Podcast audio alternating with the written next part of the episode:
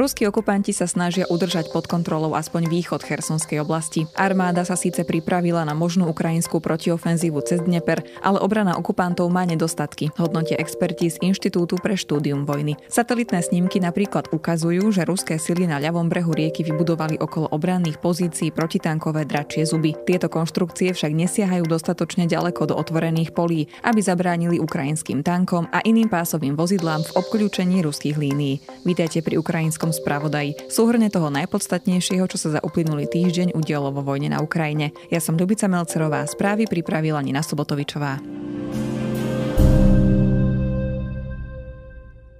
V oslobodenom Chersone na juhu Ukrajiny sa po mesiaci podarilo čiastočne obnoviť dodávky elektrickej energie. Prednosť má kritická infraštruktúra, kam patria napríklad nemocnice, ale aj úrady a strategické objekty. Domácnosti zatiaľ výrazné zlepšenie nepociťujú. K elektrickému prúdu má na teraz prístup len približne 5% miestnych obyvateľov. Ruskí okupanti, ktorí Cherson nedokázali udržať pod svojou kontrolou a stiahli sa za rieku Dneper, však mesto naďalej bombardujú. Len cez víkend vypálili na Cherson a jeho okolie desiatky rakiet pričom primárnym cieľom okupantov zostáva poškodzovanie energetickej sústavy. Ukrajinský prezident Volodymyr Zelenský obyvateľov varoval, že Rusi sa pripravujú na ďalšie raketové útoky zacielené na energetickú infraštruktúru.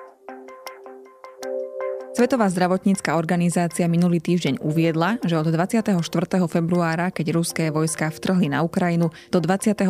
novembra overila najmenej 703 útokov okupantov na ukrajinské zdravotnícke zariadenia. Pribúdajú tak skúsenosti lekárov, ktorí museli časť chirurgických zákrokov vykonávať v provizorných podmienkach. Oleh Duda je chirurg, ktorý sa stará o onkologických pacientov v nemocnici v Lvove. Pred dvoma týždňami bol uprostred zložitej a nebezpečnej operácie, keď začul výbuch. O chvíľu neskôr zhasli svetlá. Opisujú situáciu reportéri agentúry AP. Duda nemal inú možnosť, ako pokračovať v práci so zapnutou čelovou baterkou. O 3 minúty neskôr sa podarilo naštartovať generátor a svetlá sa opäť rozsvietili, ale zdalo sa to ako celá väčnosť. Tie osudné minúty mohli pacienta stať život. Hodnotí dnes Duda zákrok z 15. novembra, pri ktorom pacientovi operoval jednu z hlavných tepien. Minulý týždeň Kievský kardiologický inštitút zverejnil na svojej stránke na Facebooku video, na ktorom chirurgovia operujú detské srdce, pričom jediné svetlo im poskytujú čelové lampy a baterky. Radujte sa, Rusi, na stole leží dieťa a počas operácie úplne zhaslo svetlo. Komentoval video riaditeľ ústavu a lekár Boris Tudorov.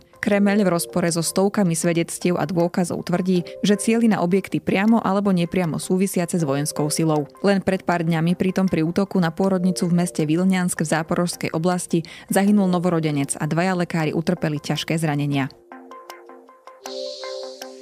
Slovensko sa do vojenskej pomoci Ukrajine zapája na ďalšej úrovni. Na východe republiky vzniká stredisko pre údržbu a opravu zbraní, ktoré Kievu dodal Berlín. Nemeckí vojenskí mechanici už sú v Michalovciach, kde bude ich úlohou servisovať a opravovať poškodené zbraňové systémy. Nemecká ministerka obrany Kristine Lambrechtová o tejto iniciatíve informovala už pred dvoma týždňami po rokovaní v Bruseli. Dodala, že sa so slovenským kolegom Jaroslavom Naďom už dohodla a práce sa môžu začať okamžite.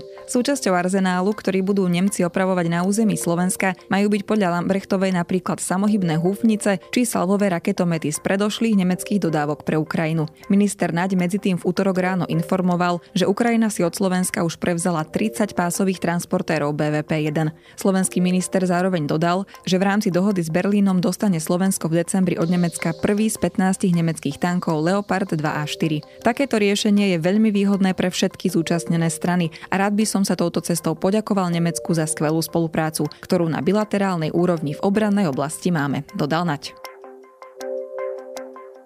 Matky ruských vojakov spustili online petíciu, ktorá žiada ukončenie vojny proti Ukrajine a návrat ruských vojakov domov. Kým ženy už na webe zbierajú podpisy, Kreml na túto iniciatívu odmieta oficiálne reagovať.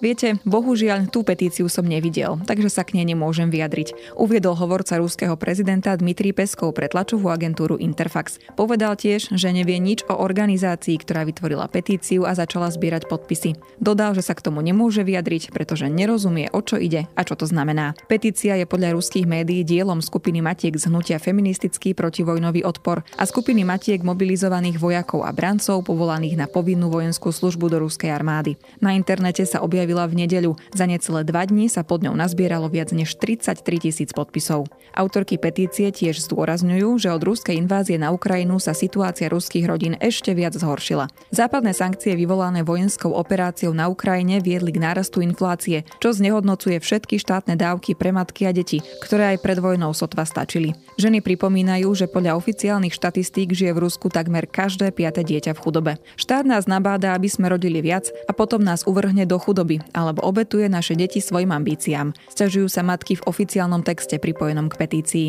Ešte v piatok sa Putin stretol so skupinou 17 vybraných žien, ktoré Kremľu poplatné médiá predstavovali ako matky ruských vojakov. Nezávislí novinári si však všimli, že viaceré z prítomných žien sa po Putinovom boku objavovali už v minulosti na iných propagandistických videách a za každým v inej úlohe. V jednej z účastníčok tohto stretnutia navyše média neskôr spoznali členku vládnucej strany Jednotné Rusko, ktorú roky viedol Putin a dodnes je mu podriadená.